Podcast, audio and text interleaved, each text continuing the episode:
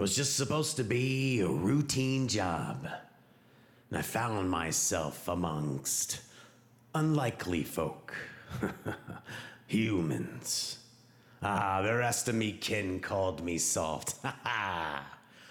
but the money, ooh, the money was good. And we were good at it. Then the boss brings down this new job. Dead dwarves.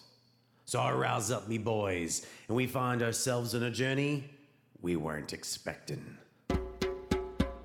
Hargus is a noble dwarf from Clan Hammerheart with radical ideas. His concept that dwarves can not only befriend non dwarves, but that they might work together in harmony is snubbed by most other dwarves. Skizik is a human who carries a two handed sword and unleashes curses upon his enemies, which are granted to him by the dark and mysterious one, Mother. Wirebone, a gnomish artificer, is always looking for new ideas and creating new machines. He is perhaps the most famous inventor in Volcaminar. Morthos, another human and beneficiary of the Dark Mother, is seeking his place among the dwarves of Volcaminar. Comfort and prestige are his primary motivations. Ubelek Hammerheart, older cousin of Hargus, has a checkered past.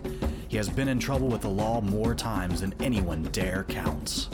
However, Ubelek is immensely resourceful and has gained valuable ties with the ruling elite, Clan Ironbrow. The Grunnerfluss is an underground river that flows through Volcaminar and Vernayon. It is the combination of this fresh water and the light emitted by Solidite that makes Volcaminar so fertile and inhabitable. During our previous session, our heroes had departed from Volcaminar to investigate the supposed war between Clan Lava Barch and the farmers of Vernayon. While traveling the trade route leading from home, a tremendous quake struck, causing gas pockets and lava tubes to hinder their path. A displaced Umberhulk crashed down upon the group shortly after the quake, but was dispatched by the courageous band. Shortly thereafter, a tense encounter with a group of lava barch dwarves takes place. Then, during the night, one of the abstinent lava barch adversaries snuck up on Morthos during his watch and tried to smash in his skull from behind. Morthos had other ideas, though. His Hellrime blast left the aggressor frozen in pieces. Now, the heroic band representing Clan Hammerheart pushes forward toward their destination.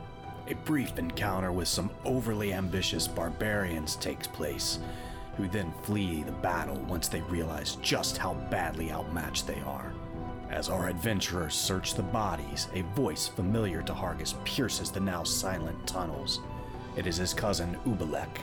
He explains to the group that he had hoped to catch up with them before departing Vernayon, but had to play catch up when Hargus and company departed abruptly in the middle of the night. Knowing intimately what it's like being the black sheep of the clan, Hargus is more than happy to take his ambitious cousin in. Pushing further toward Vernayon along the common trade route leads the travelers to a foul pocket of noxious gas. They decide that pushing through the brimstone choke passage can only lead to death. Wirebone decides that, for safety, they should collapse the tunnel and put as much distance as they can between themselves and the surly lava barch dwarves. With a bit of alchemical knowledge and some clever placement, the tunnel is collapsed in no time. Our heroes find a side passage which enabled them to move around the poison filled tunnels and onward toward their destination. Just before reaching the farming community, Hargus and company are blocked by a partial cave in that appears to have occurred as a result of the recent quake. They are able to squeeze their Nashorn mounts through a narrow opening near the top of the fallen debris. On the other side, our heroes are met with a group of aggressive stone elementals. Flinging large boulders at the group, these elementals provide an uphill battle, truly testing the mettle of the wearied travelers. Normally, these types of creatures are summoned by dwarves to do their bidding, but these rogue elements seem to be fleeing something terrifying. Just a few short hours of travel brings our adventurers to Vernayon, where they make a grisly discovery a pile of nearly 60 dead elves at an entrance to the farming pools. Evidence of dwarven attackers clearly marked the bodies with wounds from heavy blades and hammers. It seems painfully obvious what happened here. The short entry tunnel leads to the Grunerfluss.